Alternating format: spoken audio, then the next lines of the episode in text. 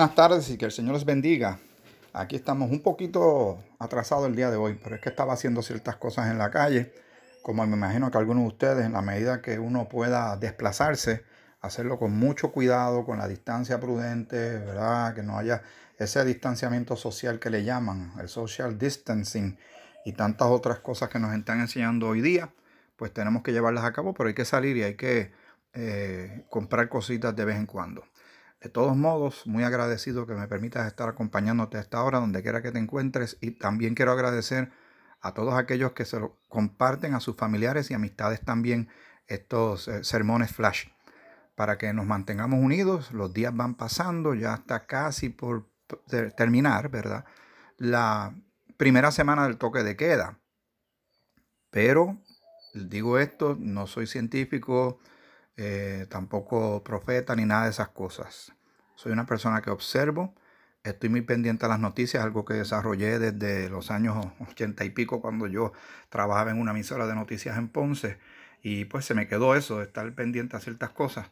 Y estoy viendo lo que sucede y las determinaciones y pasos que se están dando en otros países. Y hay que estar considerando la posibilidad que, aunque nos queda una semana no debe sorprender si tal vez lo, lo amplían, lo añaden, lo extienden un poco más si la fórmula funciona y los números se mantienen bajos. Yo saying, como dicen en inglés, lo estoy diciendo para que no lo tome por sorpresa. De no ser así y empezamos a tener cierta normalidad dentro de una semana, alabado sea el nombre del Señor. Simplemente se lo digo, ¿verdad? Como amigo y gracias por estar en sintonía. Vamos a a considerar la palabra que tenemos para esta hora. Eh, que el Señor sea glorificado en todo, siempre pidiendo al Señor que sea exaltado sobre todas las cosas, que te bendiga a ti, a tu familia, donde quiera que te encuentres, que te guarde, que te cuide y que aprenda de todo. Todo esto para mí yo le llamo la escuela de Dios. Y en la escuela de Dios hay muchas, muchas cosas que uno, muchos detalles que uno puede ver la mano de Dios, también enseñanza para aplicar y para también pasarle esa información a otros. Nunca nada sucede en un vacío y los asuntos de Dios, cuando uno los observa con calma, eh, hay mucho, no hay nada, nunca sucede nada por desperdicio. Con esto no quiero decir, quiero aclarar de que yo no digo que no, no pienso que Dios envió esto. El mundo ha tenido muchas eh, epidemias, pestes, brotes, enfermedades de tiempo en tiempo esta es la que nos ha tocado ahora. Si fuera realmente algo de Dios, yo le aviso a usted con lo poderoso y perfecto que es Dios en todo lo que hace. Bueno, la escritura dice en Colosenses el capítulo 3. Y esto es instrucción de Dios para usted y para mí, sobre todo si usted es un seguidor de Jesucristo, si usted es salvo, si usted es un creyente, si usted ha creído en Cristo como su único y suficiente Salvador, esto aplica a nosotros. Si usted no ha dado ese paso de fe, les ruego, les suplico, como dice en 2 de Corintios capítulo 5, que somos embajadores. Los creyentes somos embajadores, como si Dios hablase por medio de nosotros, le decimos a usted, reconcíliese con Dios, avance. Eh, Dios envió a su Hijo Jesucristo para que por medio de él tengamos la justicia de Dios, ser justificados por Dios, tener salvación, perdón de pecados, vida eterna, vivir distinto, pensar distinto, sentir distinto, planificar distinto y saber nuestro destino eterno. Porque dentro de las bendiciones espirituales tenemos ciudadanía celestial. Vamos para la presencia del Señor cuando partamos de aquí, el día que nos toque. ¿Por qué? Porque por algo le llaman salvación y por algo a Jesucristo le llaman Salvador. Eh, para que usted pueda entender mejor esta palabra, es muy importante que usted ponga su fe en Jesucristo. El Espíritu de Dios viene a morar en usted, sellado por el Espíritu Santo, y le ayuda a entender estas cosas. Y como dice en la carta de Santiago, el que quiera sabiduría, que la pida, que Dios la dará abundantemente y sin reproche. Dice así, Colosenses capítulo 3, verso 16. La palabra de Cristo more en abundancia en vosotros, o sea, el conocimiento de esta palabra el meditar en esta palabra, el aprender esta palabra debe ser mucho, no de a poquito.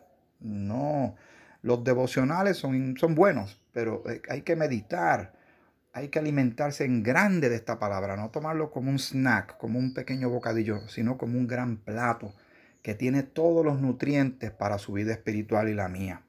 la palabra de Cristo more en abundancia en vosotros, enseñándoos y exhortándoos unos a otros en toda sabiduría. Lo que estamos haciendo ahora, usted y yo. Y yo estoy compartiendo esto con usted. Alguien lo había compartido conmigo, usted lo pasa, hacia adelante y todos vamos creciendo en sabiduría e inteligencia espiritual. Continúa diciendo. Eh, cantando con gracia en vuestros corazones al Señor, con salmos e himnos y cánticos espirituales. Así que ahí está la porción bíblica, de que hay a veces un dilema de que que a veces se dice que se canta mucho y se predica poco, o se predica demasiado y se canta poco, para mí es un balance, porque al Señor hay que alabarle y exaltarle. Aquí está esa instrucción. Obviamente está la palabra, la prédica, está el estudio bíblico, está el maestro de Biblia, está la escuela dominical, están todas esas herramientas, pero también hay que alabar al Señor, hay que cantar. Él se goza en esa alabanza, Él es digno de toda esa alabanza y adoración.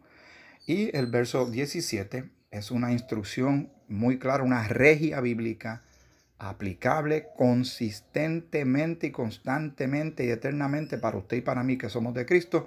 Y todo lo que hacéis, sea de palabra o de hecho, hacedlo todo en el nombre del Señor Jesús, dando gracias a Dios Padre por medio de Él. Ahí están las instrucciones.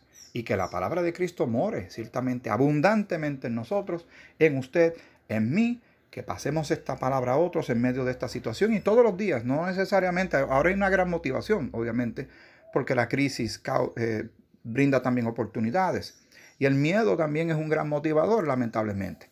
Y la gente, algunas están buscando eh, esperanzas, respuestas, eh, y la encuentran en el Señor. Muchos no, pero insistimos, es nuestro deber llevar la palabra, como dice el apóstol Pablo también en una de sus cartas, ay de mí sino anunciare el Evangelio. Tenemos que predicar a Cristo, tenemos que nosotros mantenernos centrados en el Señor y llevarle esta palabra a otros que aún no le conocen. Bueno, hasta aquí está este sermón flash para este momento y más adelante volveremos. Y este domingo estamos tratando de ver cómo hacemos esta grabación para poder hacer una eh, prédica para este domingo en el servicio dominical de la Iglesia Bíblica de Juana Díaz, que será obviamente grabado pero vamos a tener algo para todos ustedes. Así que oren, ayúdenos, apóyenos en esta gestión para la gloria y honra de nuestro Señor.